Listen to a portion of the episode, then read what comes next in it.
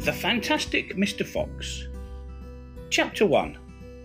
The Three Farmers. Down in the valley there were three farms. The owners of these farms had done well. They were rich men. They were also nasty men. All three of them were about as nasty and mean as any men you could meet. Their names were Farmer Boggis, Farmer Bunce and Farmer Bean. Boggis was a chicken farmer. He kept thousands of chickens.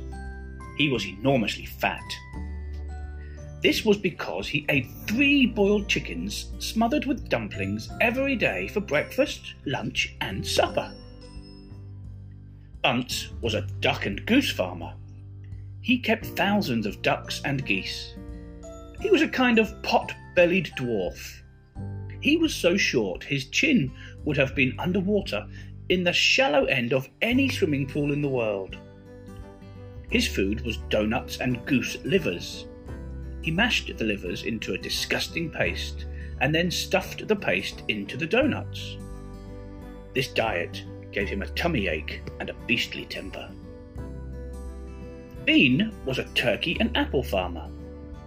He kept thousands of turkeys in an orchard full of apple trees. He never ate any food at all.